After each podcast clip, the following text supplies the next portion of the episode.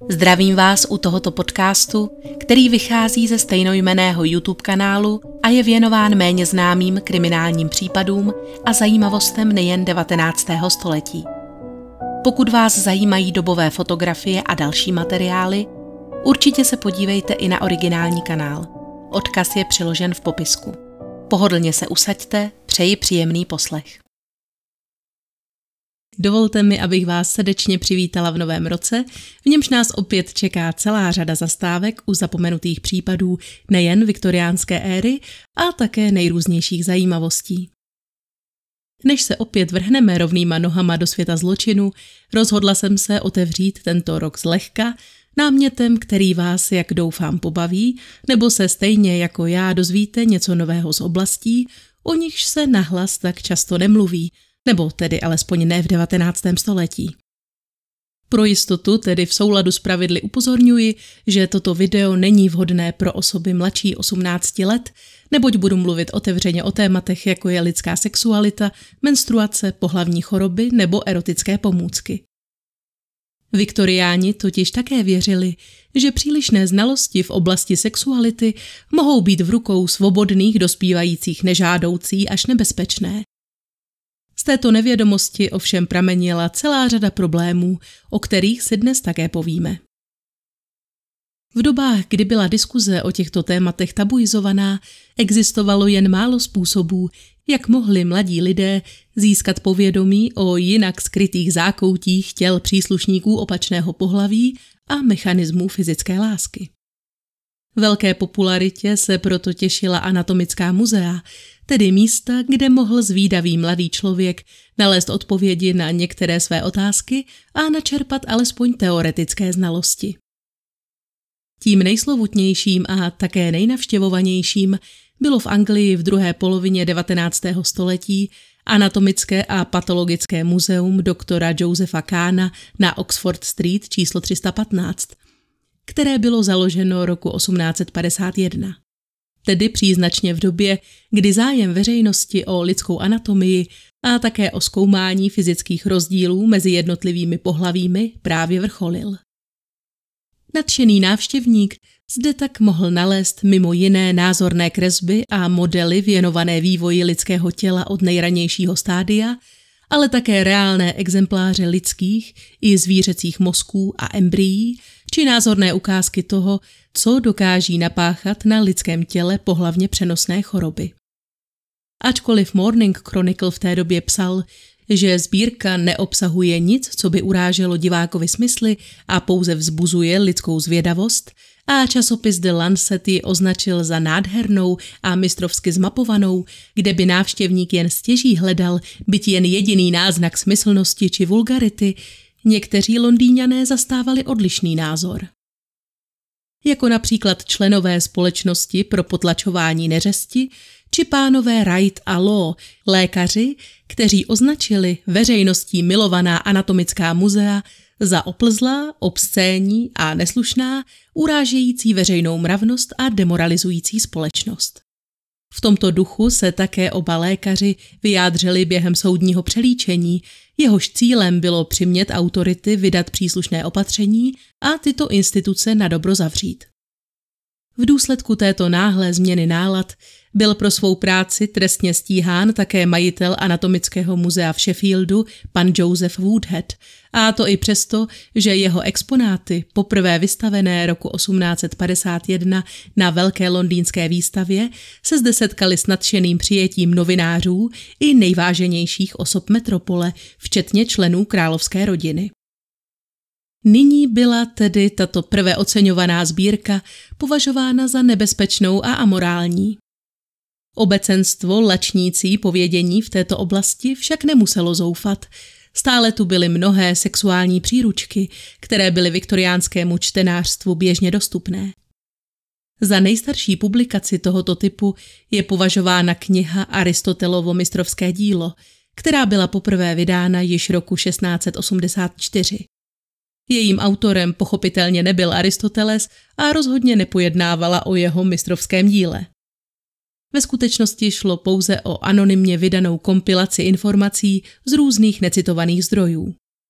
Jméno Aristoteles bylo účelně zvoleno proto, aby navodilo zdání odbornosti a profesionality, což patrně skutečně zafungovalo, neboť tato příručka se těšila velké oblibě ještě více než 150 let po jejím prvním vydání. To třetí, jež bylo nejdostupnější právě viktoriánskému čtenářstvu, by se dalo označit za nejodvážnější a také nejoplzlejší, což bylo ostatně důvodem, proč si mladí hoši tuto knížečku předávali v posvátné úctě a potají. Tyto sexuální příručky by se ovšem zdrojem užitečných a kvalitně podaných informací dali nazvat jen stěží. Šlo povětšinou o neověřené babské rady, popisy byly častokrát velmi vágní a tápajícímu čtenáři bez počátečních znalostí tak příliš velkou pomoc neskýtali. Přesto byly pro dospívající chlapce často prvním oknem do světa sexuality a budoucí nevěsty je dostávali od svých matek před uzavřením manželství. Ženám, které toužily zjistit, zda jsou plodné, radila tato publikace ku příkladu pálit styraxovou pryskyřici společně s mirhou, listy kasie, muškátovým oříškem a skořicí, následně nechat dým proniknout do lůna a otvor pečlivě utěsnit. Vyšel-li následně dým ústy a nosními dírkami, znamenalo to, že je dotyčná připravená otěhotnět. Kniha také důtklivě varovala před sdílením lože se zvířaty, například psy, aby žena neporodila nestvůru. Zvědavý jinoch se zase mohl dozvědět taková lidová moudra, jako ku příkladu, že pokud milenka neoplývá přílišnou krásou, je záhodno obcovati s ní potmě. V 19. století pochopitelně existovala také explicitně sexuální neboli pornografická díla, v nichž je pohlavní styk popisován do nejmenších detailů, jak píše například Henry Spencer Ashby, spisovatel a sběratel pornografické literatury ve své publikaci Zakázané knihy Viktoriánů. Takovou literaturu však bylo možno získat pouze pokoutně, například v zapadlých krámcích v Hollywell Street, londýnské ulici, kde byly tištěny nejrůznější pamflety a nezákonná literatura již od dob britské občanské války v 17. století. V tom devatenáctém patřil mezi její výrazné obyvatele jistý William Dugdale, jeden z nejplodnějších vydavatelů a prodejců erotické literatury, který lákal muže i ženy ostýchavě přešlapující před jeho výlohou tituly se sugestivními názvy a obscénními vyobrazeními na obálkách. Článek v deníku Daily Telegraph z poloviny století odsuzoval příslušnice slabšího pohlaví, které, dle redaktorových slov, kradmo nahlíželi do těchto hříchem kypících výloh, škodolibě se kochali nad sugestivními titulními stránkami a provinile se skláněli nad rytinami stejně odpornými svým provedením jako námětem. Návštěvník zlákán těmito vemlouvavými obrazy pak vstupoval do temného, zatuchlého interiéru, kde se u vysokých polic přetékajících knihami tísnili sotva školním lavicím odrostlí mladíčci s nosy zabořenými do nažloutlých stránek s ohmatanými obálkami. Jak uvádí Ešbí, v přeplněných policích bylo možno mezi klasickou beletrií nalézt takové skvosty, jako například knihy Svůdný kardinál z roku 1830, Chlípný Turek z roku 1864 či Romance vášně z roku 73. Pozornosti lačného zákazníka se sklony k sadomasochismu by rozhodně neměla uniknout také publikace Revelries and Devilries, nevím, jak to vhodně přeložit, z roku 1867 s lascivní čelní stranou, na níž jsou vyobrazeny dvě nahé ženy s březovými proutky, připravené k vyplácení páru obnažených hýždí. K těm nejzapovězenějším a nejvzácnějším titulům Mezi něž patřil například příběh Dilda, experimentální přednáška plukovníka Spenkra či autobiografie Blechy, se mohl člověk dopracovat pouze skrze diskrétní domluvu s knihkupcem. V těchto podpultových knihách se totiž čtenář mohl nadát pestré palety sexuálních orgií, brutálních sadistických praktik, lesbických sexuálních scén či kopulace na půdě kostela. Podobným způsobem probíhala také distribuce pornografických fotografií, které pochopitelně s rozmachem fotografického umění začaly také potají vznikat. Z větší části byly produkovány v Paříži, odkud byly do Británie diskrétně převáženy. Scény zachycené na těchto snímcích se příliš neliší od těch dnešních, tedy jsou zde zastoupeny heterosexuální i homosexuální páry, trojice, čtveřice a více. Rozdíl je patrný pouze v prostředí a především přirozenosti modelek a celkové náladě. Z viktoriánských pornofotek totiž divák musí nutně nabít dojmu, že si to všichni zúčastnění skutečně a neskrývaně užívali roku 1857, kdy vláda vydala zákon o regulaci obscénních publikací a vydavatelům a prodejcům tohoto typu literatury nyní hrozily několikaleté tresty vězení, bylo zapotřebí ještě zpřísnit dosavadní opatření. Dugdale proto od tohoto okamžiku začal střídat nejméně čtyři falešná jména i adresy. Explicitní titulní stránky zmizely z jeho výloh a v okamžiku, kdy se nad vstupními dveřmi rozezněl zvonek, se všichni návštěvníci nervózně ohlédli přes rameno, zda nemůže být nově příchozí ve skutečnosti tajným policistou, připraveným celý obchod zavřít. Několik let se Dugdaleovi dařilo policejním orgánům unikat. Roku 1867 jej však štěstí opustilo. 67-letý muž byl odsouzen k trestu odnětí svobody a o rok později zemřel v nápravném zařízení v Clerkenwellu udolán těžkými pracemi. Přestože knihy, které pokoutně vydával, prošly rukama mnoha Londýňanů, díky cenzuře a vytrvalým snahám o potlačování této produkce zůstávali mladí lidé, kteří neměli o existenci tohoto typu literatury nejmenší ponětí a zachovávali si tak svou dětskou nevědomost stále v převaze. Tam, kde teorie selhává, obvykle nastoupí praxe. My jsme ovšem v 19. století, kdy byly tyto možnosti, na rozdíl od dnešní doby, kdy se mohou muži a ženy libovolně stýkat a vzájemně poznávat ve všech ohledech, značně omezené. Pro dnešního člověka je jen obtížně představitelné, jak komplikované byly námluvy dvou mladých lidí, jejichž vzájemné city dosáhly toho nejchoulostivějšího a zároveň nejzmatenějšího stádia. Neexistovalo prakticky žádné soukromí. Celý průběh vztahu od seznámení až k zásnubám probíhal tak říkajíc veřejně, pod bedlivým dohledem rodičů či příbuzných.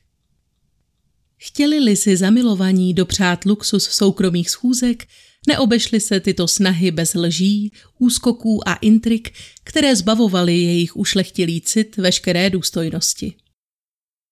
Ačkoliv měli příslušnice dělnické třídy o poznání větší volnost než děvčata z vyšších vrstev, dohled i aktivní zásahy rodičů byly ve věci jejich milostných záležitostí samozřejmostí na všech frontách. Neustálá kontrola, nedostatek soukromí a absence informací i zkušeností tak častokrát způsobily, že když už se pár dobral po všech peripetích k sňatku, nezřídka se stávalo, že se o svatební noci ocitli vedle sebe na lůžku dva mladí lidé, kteří měli jen matné povědomí o tom, co by se mělo odehrávat a jak vůbec funguje intimita tohoto druhu. Mnohdy tak vyděšená novomanželka pospíchala následujícího dne domů k rodičům, kde v slzách bědovala nad tím, jak hrubého zacházení se jí od jejího manžela v noci dostalo a že okamžitě žádá o zrušení sňatku. Anglický básník John Eddington Simmons ku příkladu vzpomínal na svou vlastní svatební noc těmito slovy, cituji. Společnost dělá vše, co je v jejich silách, aby udržela své lidi cudné, aby rozvíjela a zdokonalovala jejich pocit studu, zatímco je nechává, aby si manželské spojení představovali tak, jak se jim jen zlíbí. Pak je spolu hodí nahé do postele, upejpavé a stejně tak nevědomé, rozpačité z té nejapné situace a věří, že se instinktivně dopracují k pravdě. Simmons zde dále uvádí, že tato nedostatečná informovanost ohledně manželské intimity je pro vztah celkově velmi škodlivá, neboť zapříčiní, že pár již v počátcích svého manželství pociťuje na místo radosti nepříjemný stud a zmatek. Jak popisují Roy Porter a Leslie Hallová ve své knize Fakta života realitou, o mnoho lépe nebyly ženy v té době informovány ani co se porodu či mateřství týče. Některé rodičky se tak ku příkladu domnívaly, že děťátko opustí jejich tělo skrze pupík. Jiné byly zase přesvědčeny, že nemohou otěhotnět, jsou-li svobodné, protože příslip mateřství skýtá pouze manželský svazek, nikoli v takzvaný hříšný sex. Další podmínkou pro úspěšné početí a zároveň také rozšířenou milnou představou bylo tvrzení, že žena musí dojít vyvrcholení ve stejném okamžiku jako její partner, jinak se vajíčko neuvolní a nemůže být oplodněno.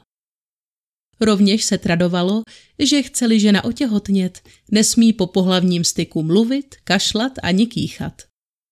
Není divu, že se šířily takové rady, když ani mnozí odborníci nebyli o mnoho moudřejší. V souhrné knize lékařských rad z roku 1841 její autor Robert James Calverwell ku příkladu vysvětluje zázrak plození takto. Samec je předurčen k tomu, aby poskytoval zvláštní plodivý sekret a je proto vybaven žlázami, které takovou tekutinu připravují a kanálem, který ji dopravuje na správné místo určení. Zatímco samice, která je příjemcem, disponuje orgánem, který je schopen provést záhadnou, ale specifickou změnu takto uložené tekutiny. Laicky řečeno, dáma přijímá plodový sekret, který je odváděn z muže do její trubice se zvláštními schopnostmi, tento výměšek si pak najde cestu do schránky v jejím břiše a pak si nejsme tak docela jistí. A proto rodiče v 19. století častokrát říkali svým dětem, že miminka přicházejí na svět tak, že malý andělíček spadne do zelí a tatínek si následně hlávku koupí na trhu. Jak uvádí Lara Freidenfeldsová, historička zaměřená na zdraví, reprodukci a rodičovství ve své knize Moderní perioda, množství informací bylo sice uchováváno a předáváno v rámci ženské komunity, u domácích porodů však byly přítomny takřka výhradně ženy vdané, tedy ty, jimž už bylo z vlastní praxe umožněno tajemství lidské reprodukce odhalit. Pakliže se nejednalo o komplikovaný porod, u nějž musel být přítomen lékař, či porod královský, kdy panovník netrpělivě očekával příchod následníka trůnu, přesunula se viktoriánská žena, kterou přepadly porodní bolesti, do samostatné místnosti, mimo dosah všech mužských členů domácnosti i vlastního manžela a zde byla obklopena pouze provdanými ženskými příbuznými a sousedkami. Zatímco tedy porod probíhal v rámci jedné domácnosti v těsné blízkosti ostatních členů rodiny, dospívajícím dívkám a dětem nebyl přístup do tohoto prostoru umožněn a veškerá tajemství, která tento proces obklopovala, tak zůstala uzavřena v kruhu starších a zkušenějších. Lecko ho napadne, že danou dívku mohla do problematiky uvést v soukromí matka či starší sestra. To se ovšem příliš často nedělo, a to ku příkladu ani v otázkách měsíčků. Jejich příchod byl v 19. století vnímán jako ukotvení ženskosti ve vztahu k plodnosti a sexualitě, což bylo v přímém rozporu s důrazem, který byl kladen na zachovávání nevinnosti a čistoty, tedy základním pilířem ideologie viktoriánské střední třídy. Diskuze o menstruaci byla v takovém prostředí považována za netaktní téma, které by mohlo zcela zničit dívčinu nevinnost. Pokud by matka začala dceři líčit význam pravidelného krvácení a jeho roli v reprodukčním procesu, dívka by se mohla příliš brzy začít o tato témata nezdravě zajímat. Matky se proto rozhovorům o periodě se svými dcerami vyhýbaly. Z části také proto, že se sami necítili být dostatečně poučené na to, aby dokázali svým holčičkám předat jakékoliv odbornější informace a adekvátně s nimi na toto téma diskutovat. Nechávali tak dcery, aby se s novou situací vypořádali sami, stejně tak jako před lety také oni. Autoři tehdejších rodičovských příruček se přitom pokoušeli vést matky k tomu, aby své dcery o probíhajících pubertálních změnách patřičně informovali. Lídie Mary Childová ve své příručce z roku 1830 nazvané Kniha pro matky ku příkladu píše, že začne-li se dívka vyptávat na choulostivá témata před 12. rokem věku, měla by jí matka poskytnout několik základních informací, poté by se s ní měla posadit a podat jí upřímné a rozumné vysvětlení. Childová zde upozorňuje na možné úskalí, kdyby se pak zvídavá dívka mohla v důsledku nedostatku informací začít po odpovědích na své otázky pídit sama u méně žádoucích informátorů, což by opět mělo za následek pouze a jen devastaci její nevinnosti a čistoty. Nevždy však byly tyto poučky zdárně převáděny do praxe. O světě v této oblasti příliš nepomáhala ani skutečnost, že byla menstruace považována dlouhá léta z medicínského hlediska za nemoc. Ústředním tématem takřka všech britských lékařských spisů té doby byla žena neustále sužovaná zdravotními potížemi. S nadsázkou by se dalo říci, že viktoriánská éra považovala ženy za nemocné již ze své samotné podstaty a varovala před nebezpečnými činnostmi, které by mohly v jejich organismu vyvolat řadu tzv. spících chorob, které ještě neměly příležitost se rozvinout. Britský antropolog James McGregor Allen prohlásil ku příkladu roku 1869 na zasedání londýnské antropologické společnosti, že ženy jsou z těchto příčin, tedy pravidelného krvácení, nemocné minimálně jeden měsíc v roce a v tomto období nejsou schopny jakékoliv větší duševní či fyzické práce. Trpí malátností a depresí a, jak říká Michelet, jsou prakticky invalidní. McGregor Ellen si ostatně myšlenky francouzského historika Žila Micheleta osvojoval velmi rád. A stejně jako on byl přesvědčen, že menstruace ženy již předem v mnoha ohledech diskvalifikuje a že by neměly zastávat fyzicky náročnější, takzvaně mužské práce, když jejich výkonu brání právě tato částečná invalidita. I z těchto důvodů se o pravidelném ženském krvácení v mnoha viktoriánských domácnostech mlčelo. Britský lékař Edward John Tilt v roce 1851 napsal, že z tisícovky dívek, které prošly jeho ordinací, byla více než čtvrtina zcela nepřipravená na první výskyt periody a neměla o ní pražádné povědomí. Ruku v ruce s tím, jak bylo téma menstruace ve společnosti tabuizováno, souvisely i obtíže s nákupem potřebných hygienických pomůcek. Po většinu 19. století se tak ženy uchylovaly k osvědčeným nastříhaným pruhům látky, bavlněným utěrkám a jiným savým materiálům, které byly snadno pratelné. Tyto improvizované vložky pak byly stabilizovány na místě pomocí popruhů zapínaných na knoflíky nebo spínacími špendlíky. V našich krajích se v tomto období nejčastěji hovoří o takzvané menstruační košili, tedy oděvu s hlubokými rozparky na bocích, kdy se přední a zadní volný cíp zavazovaly mezi nohama. Ačkoliv bylo od roku 1854 podáno hned několik žádostí o získání patentu na výrobu menstruačních pomůcek, První výrobky tohoto typu určené široké veřejnosti se na pultech obchodů a ve veřejně dostupných katalozích objevily až v 90. letech. V téže době se také začal sortiment nabízeného zboží rozšiřovat, například o antiseptické absorpční podušky či spodní prádlo podšité pryží.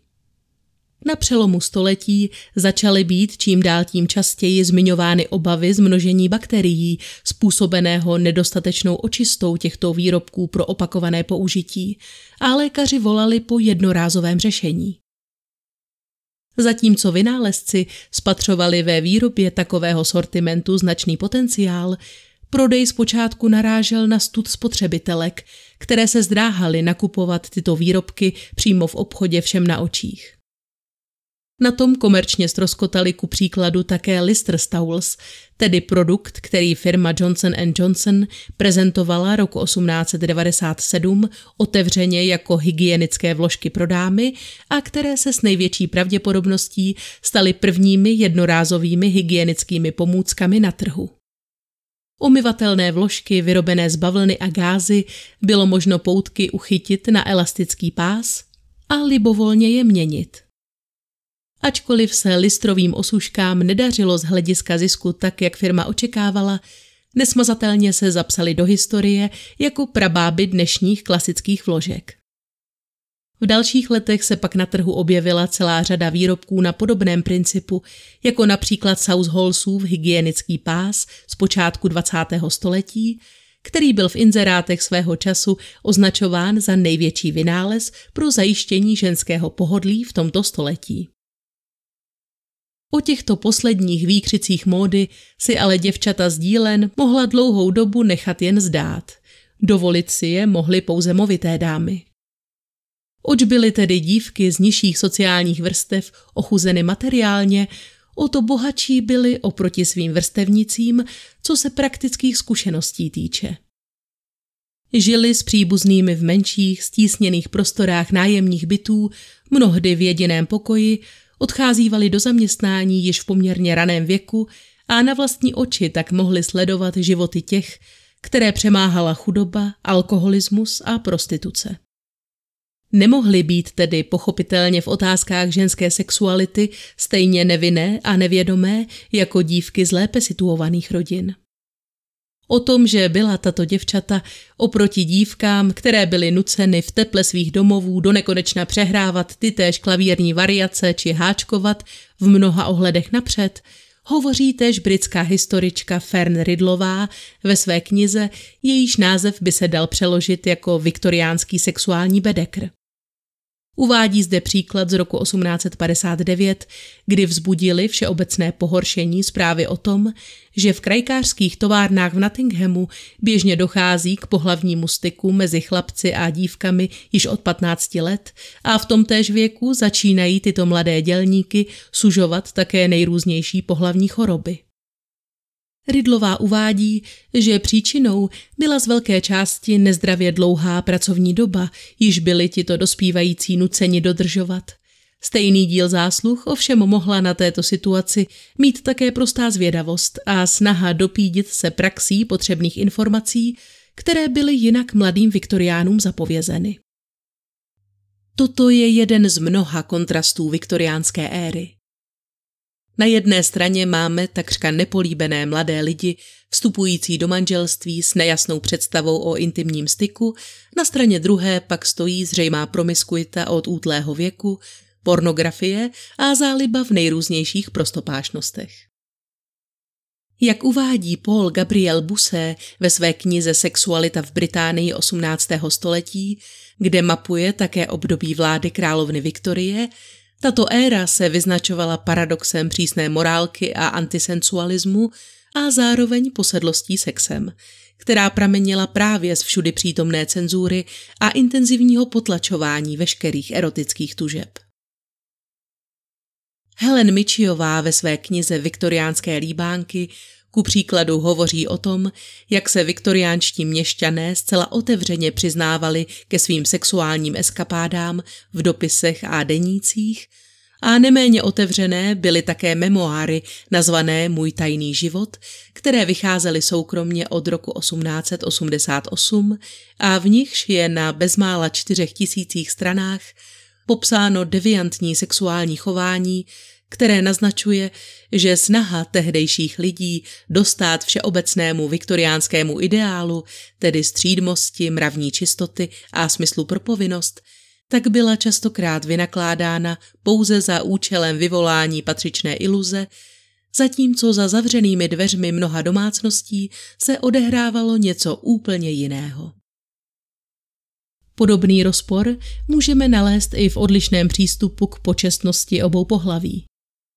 Zatímco u žen byla před vstupem do manželského lože předpokládána panenská čistota a některé dívky, které již zakusily chuť intimního zblížení, byly schopny učinit ledacos, aby toto zdání navodili, ku příkladu pomocí dalšího celibátu, speciální masti se stahujícími účinky či použití schované sraženiny menstruační krve, jak nabádal ve své příručce i francouzský sexuolog Nicolas Venete, v případě mužů nebylo ničím neobvyklým očekávat jisté zkušenosti, získané především prostřednictvím návštěv vykřičených domů či v náruči pouličních prostitutek.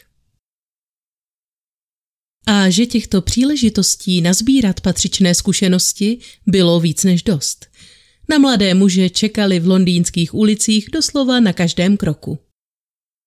Ačkoliv místní policie evidovala ve svých záznamech kolem 9 tisíc registrovaných prostitutek, předpokládá se, že skutečný počet žen, které v té době prodávaly své tělo, byl takřka desetinásobný. Fern Ridlová popisuje ve své knize Pestrý svět londýnské prostituce takto, cituji. V této oblasti existují různé typy, přičemž ženy na západě velkoměsta Londýna se od těch na východě liší jako křída od síra. Na západě je žena radostná, mladistvá a šťavnatá, krásná a svobodná. Mnohé z těchto nešťastnic mají dobré vzdělání a jsou rodově spjaty s některou z aristokratických rodin.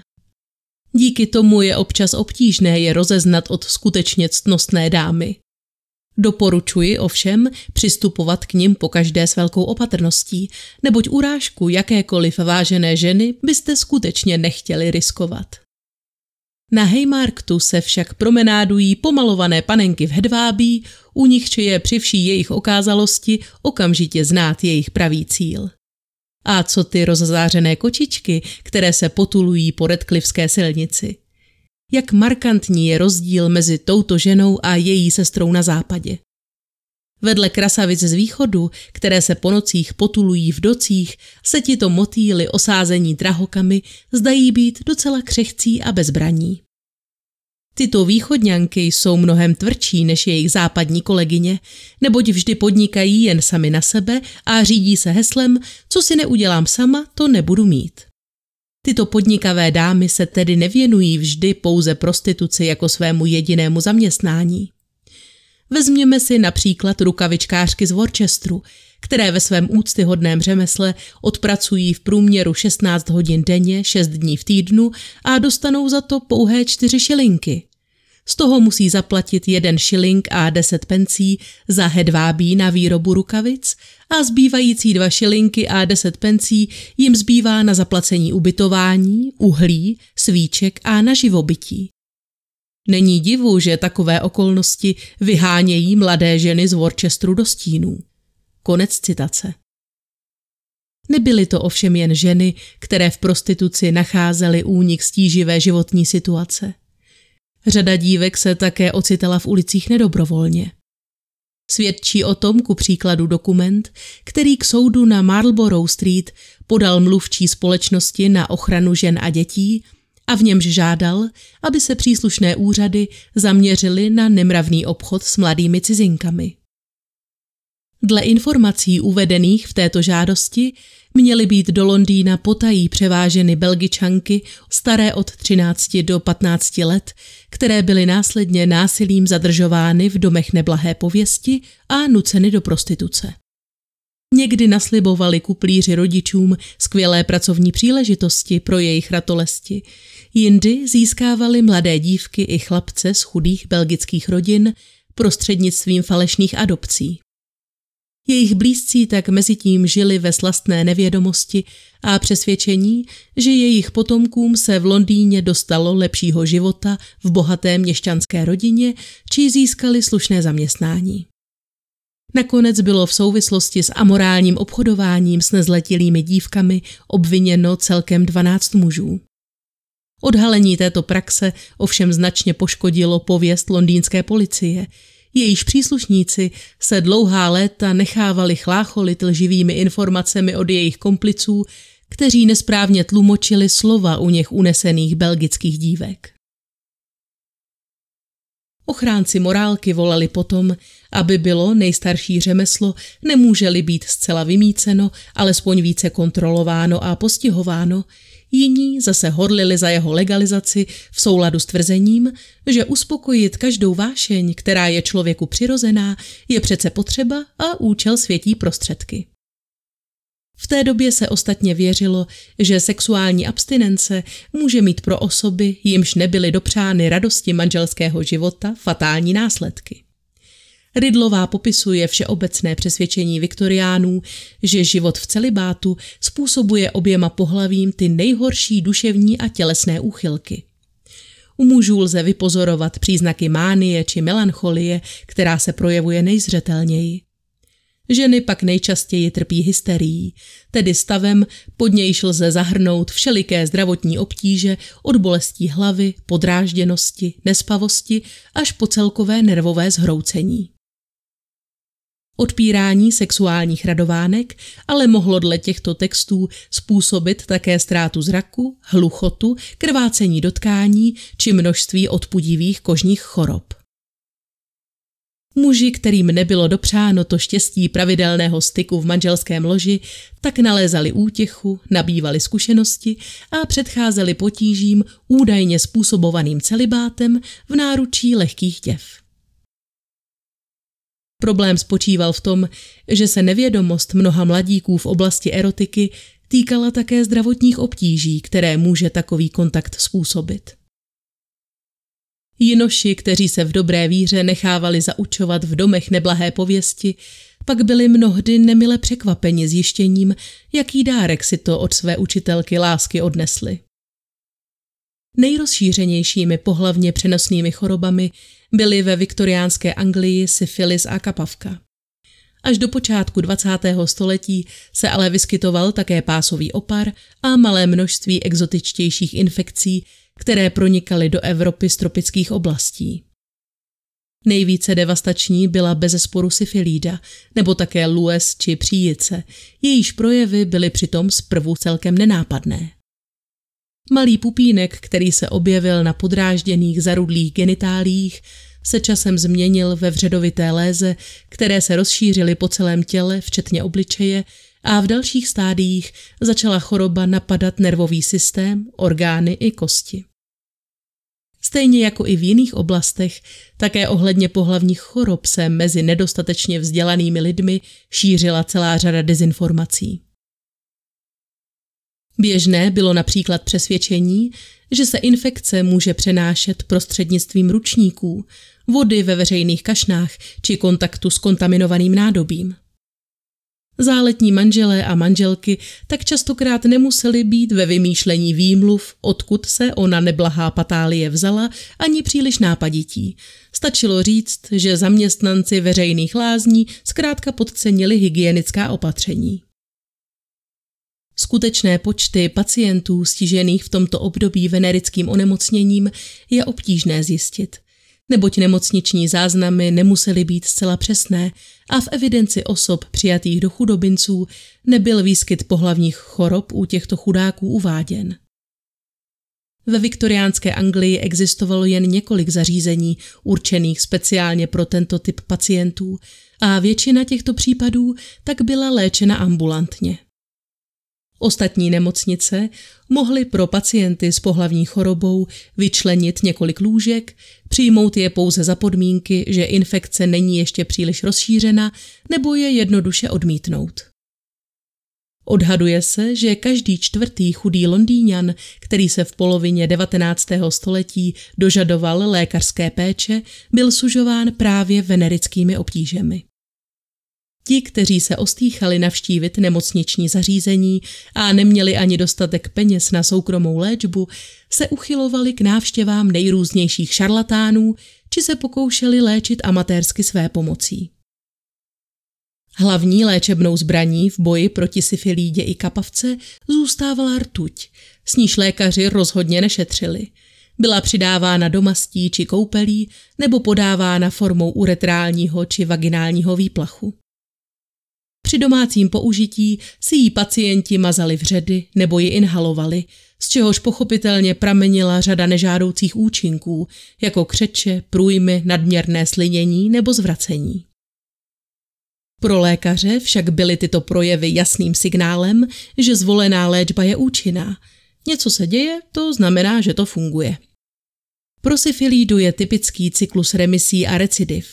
To, co se tedy mohlo na první pohled zdát jako výsledek úspěšné léčby, však bylo častokrát jen dočasnou úlevou. Bylo proto obtížné určit, co pacientovi skutečně pomáhá a co škodí. Lidé léčení dlouhodobě nadměrnými dávkami rtuti mezitím ještě dříve, než dosáhli kýženého zlepšení, nezřídka umírali na otravu. Na nebezpečné účinky rtuťových výplachů upozornil rovněž článek s neúprosným názvem Otrava chloridem rtuťnatým při vaginálních výplaších, který vyšel roku 1910 v časopise Americké lékařské asociace. Je v něm popisován jeden obzvláště závažný případ, kdy 35-letá žena vyhledala kvůli zdravotním potížím intimního rázu lékařskou pomoc. Odborník provedl ženě výplach rtutí, avšak na místo zlepšení se její stav mnohonásobně zhoršil. Několik následujících dnů nepřetržitě zvracela krev, načež upadla do katatonického stavu a týden po konzultaci s lékařem zemřela.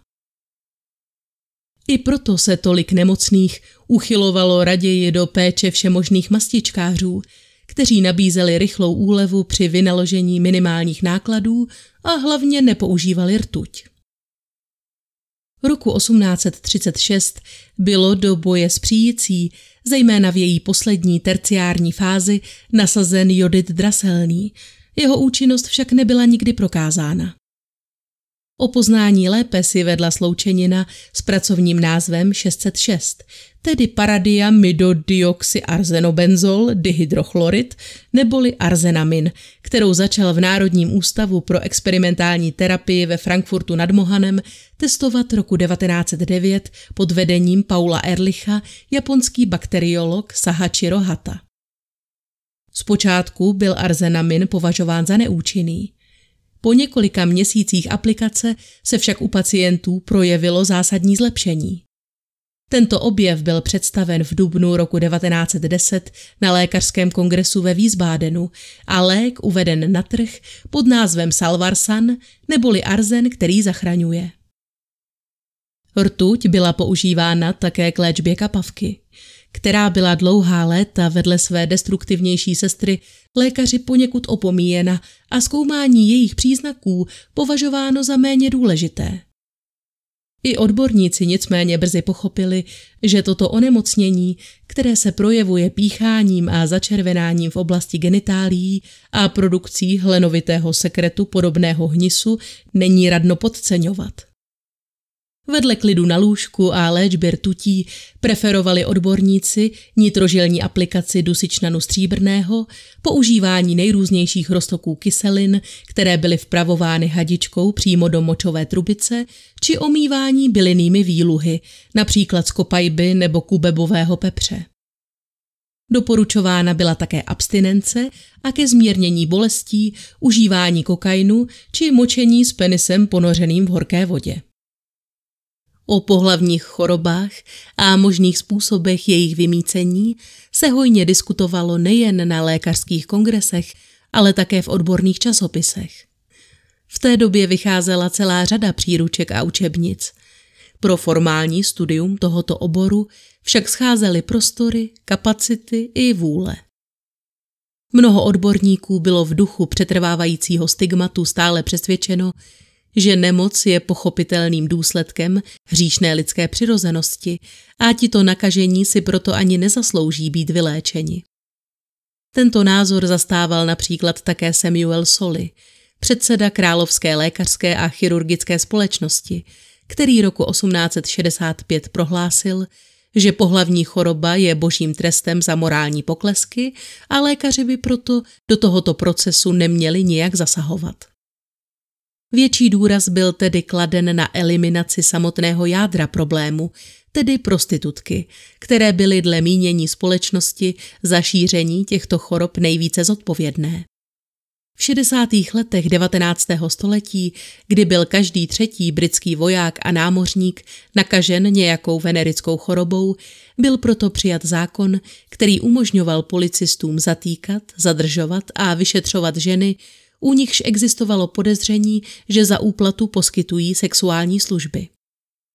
Ty nešťastnice, u nichž byla nákaza skutečně prokázána, pak byly izolovány ve vyhrazených zařízeních či věznicích celé dlouhé měsíce až rok.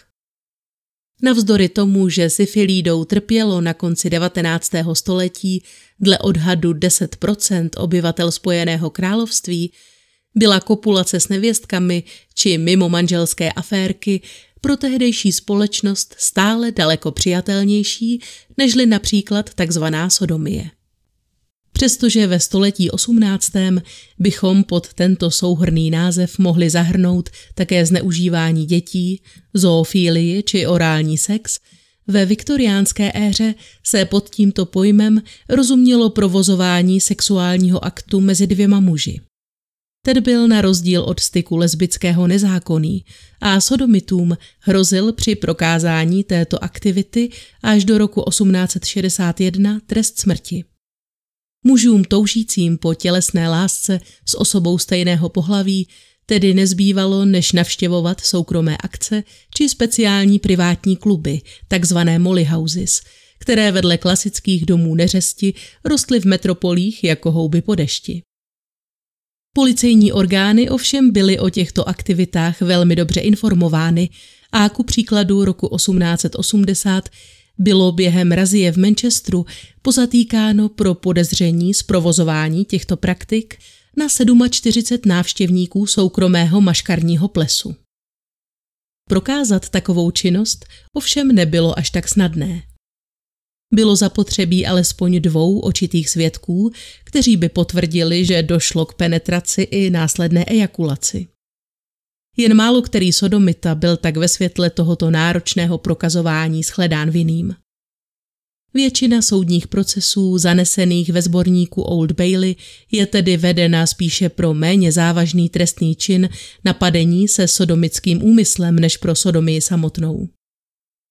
James Pratt a John Smith ovšem takové štěstí neměli a roku 1835 se stali posledními muži, které tribunál v Old Bailey odsoudil k smrti a 27. listopadu téhož roku byli také popraveni před věznicí Newgate. Spoluobžalovaný William Bonnell byl odsouzen ke 14 letům v australských koloniích, kde o 6 let později zemřel.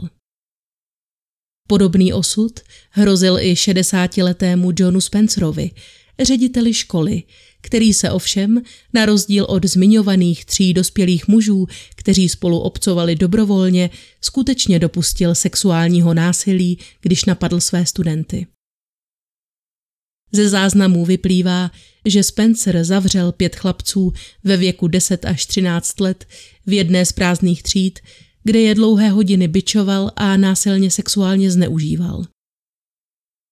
Obviněn byl z napadení tří z nich – Williama Robertse, Leona Moreska a Rubena Brešera. Přičemž shledán vinným a odsouzen k smrti byl pouze ve třetím případě. Na šibenici se ale nikdy nedostal. Stejně jako v případě mnoha jiných rozsudků smrti v té době, je i tento čin označen v zápisu formulkou evidován trest smrti, tedy technicky byl Spencer k trestu smrti odsouzen, Vyčkával však na doporučení soudce ohledně alternativního trestu, kterým se nakonec stalo vězení. Pouhý rok po jeho odsouzení ostatně došlo v Británii ke změně legislativy a nejvyšší trest nahradil doživotní žalář. Rozruch ohledně tohoto případu vzbudila znovu roku 2019 kniha americké spisovatelky Naomi Wolfové, Jejímž hlavním námětem je všudy přítomný strach, který prostupoval životy homosexuálních mužů ve viktoriánské éře. Ilustruje je na případu již citovaného spisovatele Johna Eddingtona Simonse.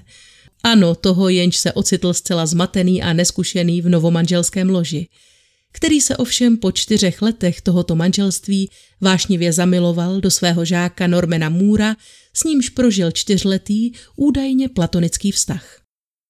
V této knize se však Wolfová dopustila několika hrubých nepřesností, které vyvolaly takřka okamžitou odmítavou reakci ze strany vědecké obce. Za největší přešlap považují badatelé právě to, že Wolfová zahrnula mezi případy mužů pronásledovaných pro svou orientaci také násilné činy spáchané Johnem Spencerem, kterého zde staví naroveň ostatních nespravedlivě odsouzených mužů a vykresluje jej jako oběť.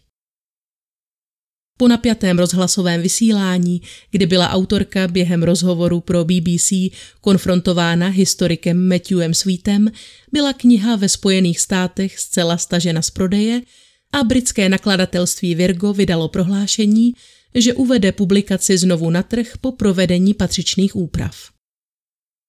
Sweet se k tomuto tématu vyjádřil rovněž prostřednictvím článku s názvem Slepák bestialitě a pedofílii a neb proč je nejnovější kniha Naomi Wolfové sama o sobě nehorázností. Ani toto revidované vydání se však neobešlo bez nejrůznějších mizinterpretací a nepřesností. To, že se Wolfová dopustila zásadní chyby, ovšem nijak nesnižuje závažnost trestuhodné skutečnosti, že z větší části byli v pokrokovém 19. století pronásledováni a perzekvováni právě muži, kteří se žádného skutečného zločinu nedopustili a jejich největším prohřeškem proti společnosti byla pouze jejich sexuální orientace.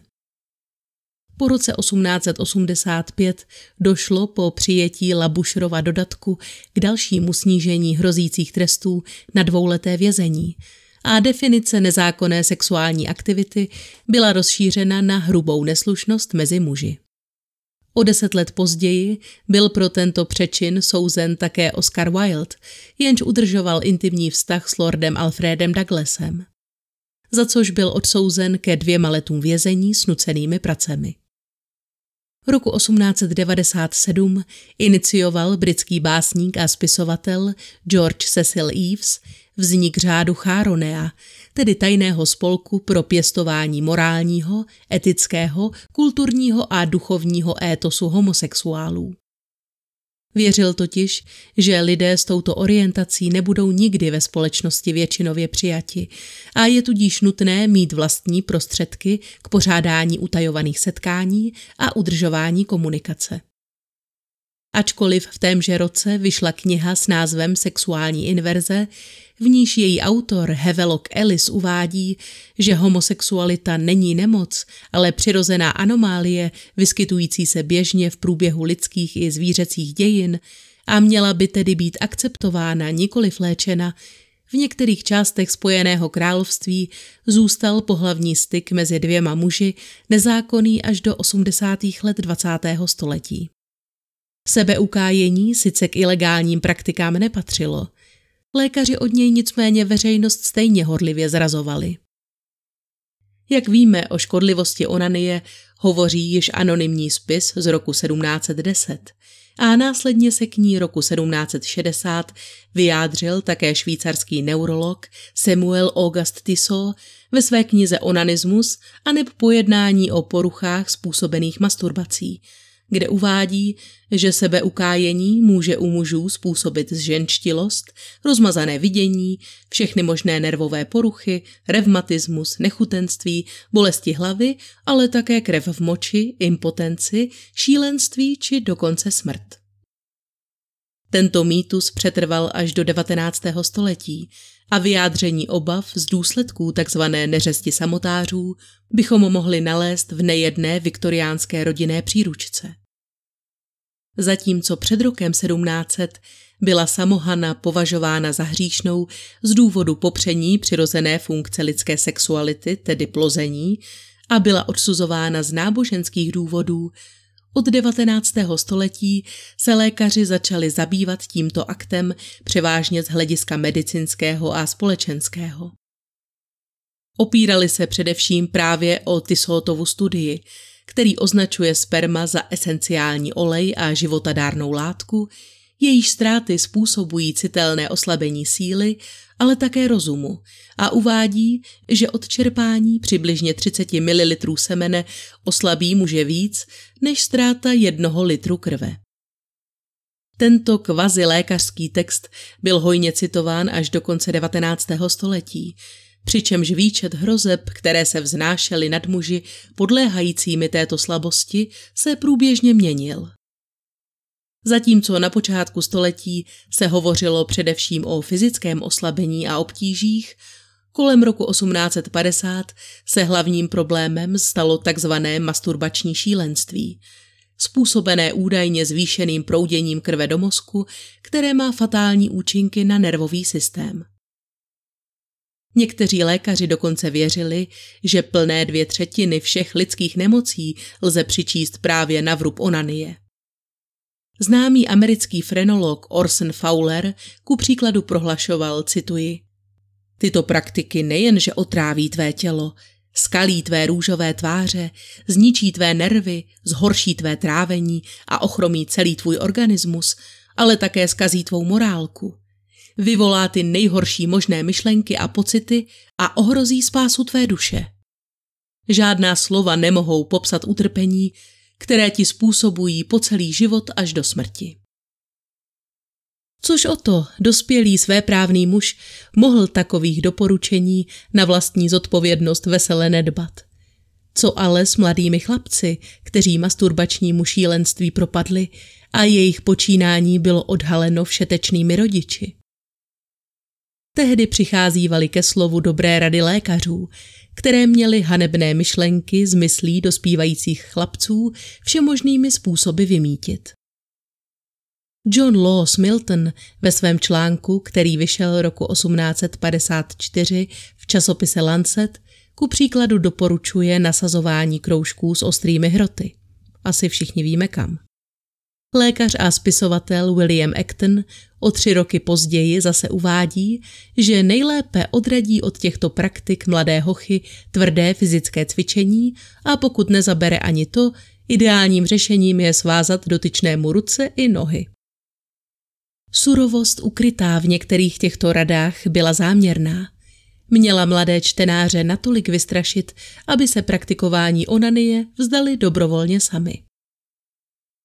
Americký psychiatr s maďarskými kořeny Thomas Sass se však domnívá, že protimasturbační hnutí představovalo pro některé lékaře ve skutečnosti vhodné krytí, jak na mladých pacientech realizovat své sadistické představy a praktikovat bolestivé zákroky, pro něž by v běžné praxi nenalezli odůvodnění. Dodává, že hnutí proti onanii je klasickým příkladem útlaku ze strany autorit, které využívaly své moci k ospravedlnění deviantního chování. A u nestandardních lékařských praktik ještě nějakou chvíli zůstaneme. Zatímco muži byli od sebe ukájení horlivě zrazováni, Ženám trpícím hysterií byla naopak terapie skrze stimulaci genitálií vřele doporučována a orgasmus vyvoláván pomocí vibrátoru přímo v lékařských ordinacích. Nebo ne? Informace, že viktoriánští lékaři používali vibrátory při léčbě ženské hysterie, se poprvé objevuje v knize americké historičky Rachel Mainsové nazvané Technologie orgazmu, hysterie, vibrátor a sexuální uspokojení žen, která vyšla roku 1998. Autorčino zaujetí tímto tématem motivovali v 80. letech 20. století především staré reklamy, propagující prodej elektromechanických masážních přístrojů. Jeden z těchto ilustrovaných inzerátů, datovaný kolem roku 1904, zobrazuje sedící uvolněnou ženu s hlavou mírně nachýlenou ke straně a za ní věcně vyhlížejícího lékaře v dlouhém bílém plášti, který se dotýká jejího krku. V druhé ruce drží kovový přístroj napájený tlustým černým kabelem, tedy elektrický vibrátor, který má pacientce ulehčit námahu s ruční masáží. Tato metoda zbaví maséra 50% únavy, která je způsobena běžnou ruční masáží, píše se v letáku. Na základě tohoto a jemu podobných inzerátů se Mainsová ponořila do studia historie vibračních masážních přístrojů, aby odhalila původ jejich vzniku a tajemství jejich skutečného používání. Jak sama uvádí, ani v amerických a evropských knihovnách nenalezla o mnoho více potřebných informací. Trvalo tedy dlouhých 19 let, než prošla dle vlastních slov přes 500 textů a nazbírala dostatek materiálu k vydání knihy. Ta se těšila a stále těší velké oblibě mezi čtenáři i akademiky, byla ověnčena několika cenami a patří mezi vůbec nejcitovanější zdroje z této oblasti. V této knize Mainsová tvrdí, že dle jejich zjištění sahá historie léčby ženské hysterie skrze vyvolávání orgazmu až do doby antického Řecka a Říma, kdy ve druhém století našeho letopočtu doporučoval tuto metodu, tedy stimulaci prsty, proslulý lékař Galén a později také jeho perský kolega Ibn Sina, známý jako Avicena. Dále uvádí nejrůznější příklady provozování této léčby napříč stoletími až do viktoriánské éry, kdy byly dle jejich slov v ordinacích za tímto účelem běžně používány právě elektromechanické vibrátory. Od galénových dob a poctivé ruční práce to byl tedy vítaný posun, který znamenal značné usnadnění a časovou úsporu v řádech desítek minut. Daný lékař tak mohl díky praktické pomůcce přijmout ve své ordinaci větší množství pacientek než kdy dříve a tím pádem také inkasovat více peněz za tato ošetření. Skutečnost, že mohli lékaři v éře potlačované sexuality zcela beztrestně přivádět ve svých ordinacích ženy ke klitoridálnímu orgazmu, zdůvodňuje Mainsová tím, že tato činnost zkrátka nebyla vnímána jako sexuální akt, neboť nedocházelo k vaginální penetraci a tělesná reakce vyvolaná masážemi příslušného místa tak nebyla z medicínského hlediska považována za orgasmus. Toto nepochopení vzniklo dle autorky kvůli všudy přítomnému androcentrickému principu, který předpokládal, že pouze stopořený út může sexuálně zdravou, normální dospělou ženu přivést k vyvrcholení, zatímco účinky stimulace přístrojem interpretovali lékaři jako paroxizmy, tedy záchvaty symptomaticky podobné křečím. Klinická stimulace klitorisu se tedy stala legitimní terapií a elektromechanický vibrátor se tak stal na počátku 20. století běžným spotřebičem, neboť nebyl považován za erotický, ale léčebný nástroj. Tedy to alespoň tvrdí Mainsová, která píše – Sexuální využití vibrátoru zůstávalo skryto po více než dvě desetiletí až do konce 20. let 20. století, kdy se začaly objevovat zmínky o ženách používajících vibrátory za účelem sexuálního potěšení.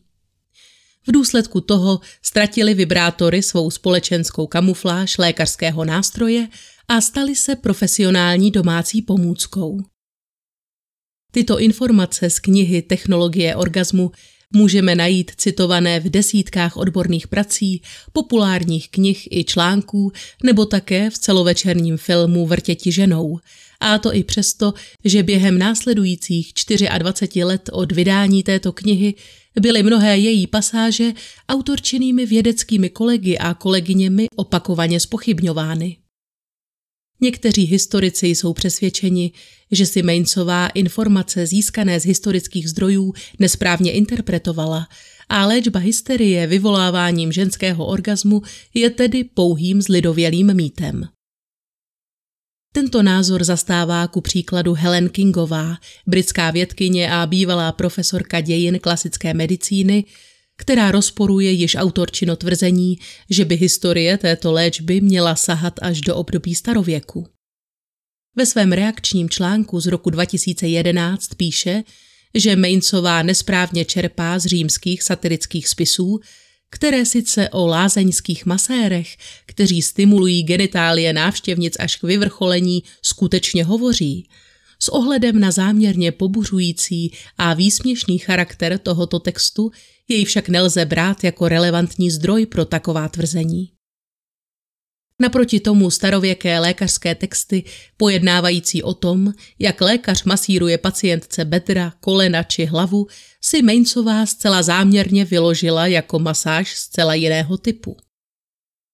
Zkrátka chtěla, aby historická linie její teorie sahala minimálně k Hippokratovi a byla tedy odhodlána najít oporu pro svá tvrzení i v těch nejstarších historických pramenech, kde ovšem vůbec nebyly, říká Kingová, která za svůj článek o zneužití historického materiálu získala roku 2012 cenu Barbary McManusové.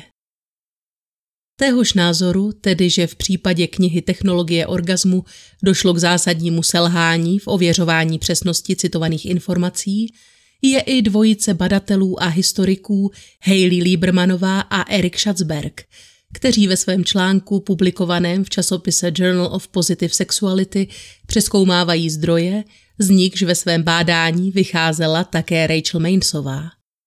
A přestože ta skutečně cituje mnohé texty, které se zmiňují o masážích či používání elektrických výbojů při lékařském ošetření, tyto zmínky se ve všech případech týkají jiných částí těla. Z pěti zdrojů, které Mainsová uvádí na začátku své knihy na podporu tohoto tvrzení, se konkrétně o léčbě prostřednictvím ruční či vibrační stimulace klitorisu nezmiňuje ani jediný z nich. Liebermanová ve svém článku dodává, že pokud byla masáž genitálií na konci 19. a počátkem 20. století skutečně běžnou praxí, dalo by se očekávat, že o této terapii budou existovat konkrétní historické texty, ať už z pera zastánců či odpůrců této metody. Tehdejší lékaři se rozhodně nijak nezdráhali vyjadřovat i k těm nejbizarnějším či nejodpudivějším metodám zahrnujícím nové technologie v odborných časopisech. V nich bychom ovšem jakékoliv zmínky týkající se léčby prostřednictvím stimulace klitorisu hledali marně. Jediná publikace, která uvádí, že šlo o nástroje běžně užívané v lékařských ordinacích a používání vibrátoru k sexuální stimulaci pacientek bylo schválenou léčbou, tedy zůstává technologie orgazmu Rachel Mainsové. Stejně jako Kingová došla tedy i Liebermanová na základě naprostého nedostatku písemných dokladů k závěru, že si autorka svou teorii z větší části domyslela, aniž by měla patřičné informační zdroje, o něž by se mohla opřít. Sama Mainsová kritiku svých kolegů přijímá, svůj názor však přehodnotit nehodlá. A to i přesto, že se roku 2010 v jednom rozhovoru nevyjádřila ve prospěch své teorie úplně šťastně, když prohlásila, cituji, Lidé zkrátka milují moji hypotézu a to je vše, co ve skutečnosti je – pouhá hypotéza, že byla u žen tato nemoc, tedy hysterie, léčena prostřednictvím masáží a vibrátor byl vynalezen za účelem této léčby. Lidem zkrátka přišel tento nápad zajímavý, proto mu věří. A já na to, ale je to jen hypotéza, jen hypotéza. Ale víte co? Na tom ve skutečnosti nesejde. Lidé si ji tak moc oblíbili, že zkrátka nechtějí slyšet žádná spochybňování. V jiném rozhovoru z roku 2018 zase v reakci na výzkum Hayley Liebermanové dodala, že nikdy netvrdila, že disponuje důkazy, že tomu tak skutečně bylo, a pokud její kolegové nepovažují tuto hypotézu předloženou v knize Technologie orgazmu za dostatečně přesvědčivou, je to naprosto v pořádku, protože v této věci se zkrátka neschodnou. Mně nepřísluší posuzovat, kdo má v tomto odborném sporu pravdu, takže to ani dělat nebudu.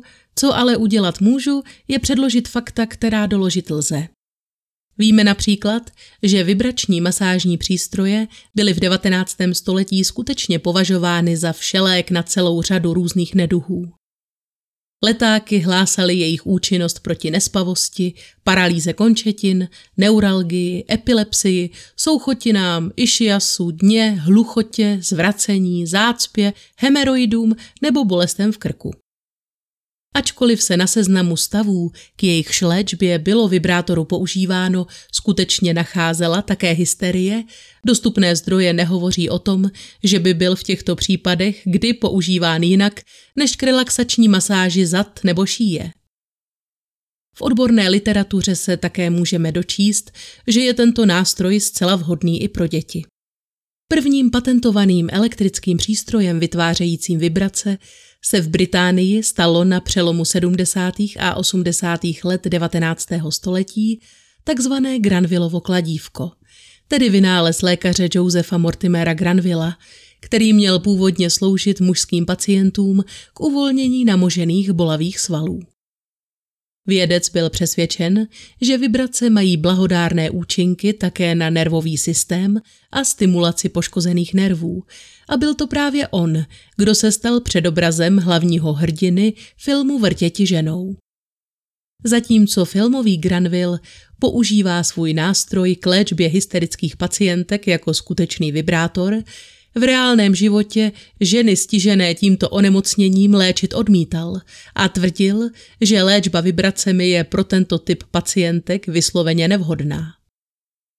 Ve své knize Vibrace a excitace jako prostředky k léčbě funkčních poruch a organických onemocnění z roku 1883 napsal Vyhýbal jsem se a budu se i nadále vyhýbat léčbě žen vibracemi, a to jednoduše proto, že si nepřeji být rozmary hysterického stavu oklamán a uvádět tak v omyl i ostatní. Jak se tedy z této lékařské pomůcky, určené původně k uvolňování svalstva, stala oblíbená erotická hračka, kterou známe dnes? To, že v soukromí používali ženy i muži k vlastnímu uspokojení různé prostředky a předměty již od nepaměti, o tom asi není sporu. Kamená a později také dřevěná či litinová dilda můžeme nalézt v muzejních expozicích po celém světě. Zajímavým příkladem z 19. století, pravděpodobně ze 40. let, je ku příkladu toto slonovinové dildo, které roku 2017 věnoval do aukce v irském hrabství Mít jistý nejmenovaný občan, který předmět nalezl v pozůstalosti po svých příbuzných. Jeho předek, vášnivý cestovatel, si sloní kel přivezl roku 1840 z Indie. Byl si vědom, kolik času tráví na cestách a rozhodl se proto věnovat své drahé ženě dárek, který jí tyto nekonečně dlouhé dny čekání ukrátí. Během své další cesty do Číny tak svěřil kel do rukou řezbářského mistra, který jej přetvořil v umělecké dílo – věrnou kopii mužského údu se všemi patřičnými detaily. Dárek byl poté předán v elegantní vypolstrované etui, vyrobené speciálně pro tento účel. U kořené tohoto slonovinového pije byl vyřezán symbol srdce a v ně se nacházela dutina, do níž si mohla žena uschovat pramen manželových vlasů a během osamělých nocí si tak přítomnost milovaného muže připomínat. Bylo by bláhové myslet si, že s nástupem vibračních masážních strojů nenapadlo žádnou z žen, které jimi byly léčeny, jiný než doporučovaný způsob použití. Například u těchto strojů, jež měli v domácím prostředí simulovat jízdu na koni, se taková myšlenka přímo nabízí. Tento robustní stroj, který si dle inzerátu z roku 1895 objednala i samotná velšská princezna, byl ovšem nejen pěkně drahý, ale také neskladný. Malé ruční masážní přístroje ovšem nebyly zpočátku pro domácí použití dostupné a jejich nákup byl umožněn pouze lékařům a medikům. Změna započala počátkem 20. století, kdy si lékaři začali pomalu, ale jistě uvědomovat, že vibrace nejsou takový zázrak, za jaký je považovali, a na většinu neduhů, jejichž úspěšné odstranění výrobce avizoval, mají jen pramalý vliv. Roku 1915 vydala americká lékařská asociace veřejné prohlášení, v němž označila masážní vibrační přístroje pro lékařské použití za blud a lež a klasifikovala je jako podvodná šarlatánská zařízení. Vývoj a výroba těchto elektrických přístrojů přitom spolikali za uplynulá léta nemalé peníze a továrníci se ocitli před zásadním problémem. Lékaři ztráceli zájem a hrozilo, že brzy nebude komu tyto výrobky prodávat. Rozhodli se proto pro nevyhnutelný krok, tedy nabídnout masážní přístroje běžným spotřebitelkám. I nadále však byly prodávány jako léčebné pomůcky, neboť zákony v Británii i Spojených státech bránily společnostem po mnoho dalších let zmiňovat v reklamě explicitně sexuální potěšení. V inzerátech tak byly tyto produkty prezentovány jako volnočasové domácí spotřebiče pro ženy a zobrazovaly, jak si spokojené zákaznice dopřávají uvolňující masáž po dlouhém náročném dni. Postupem času docházelo k pozvolné erotizaci těchto reklam, která spočívala v odkládání košil u mužských modelů a prohlubování výstřihů sličných modelek. Typ vibrátoru, který známe dnes, se začal objevovat v 50. letech 20. století a jeho prodej se rozšířil v následující dekádě. Ačkoliv postupem času kontroverze kolem erotických pomůcek utichala, v některých oblastech jsou tyto produkty tabuizovány dodnes. Tak to byl takový hodně zestručněný vhled do různých oblastí sexuality viktoriánské Anglie. Nepodařilo se mi pochopitelně pojmout úplně všechna zajímavá témata, o nichž by se dalo hovořit, ale pro další střípky, jako pravidla namlouvání, manželství jako takové či rodičovství, bude rozhodně ještě prostor. Stejně jako pro vaše přání. Za uplynulý rok jsem naslibovala hned několik konkrétních případů, dobře, některé z nich slibuju v podstatě už od začátku, takže letošní rok bude ve znamení restů a na jeden z nich se vrhneme hned příště. Ráda bych vám popřála co nejpříznivější vstup do nového roku. Jsem moc vděčná, že mi i nadále zachováváte přízeň a budu se na vás moc těšit.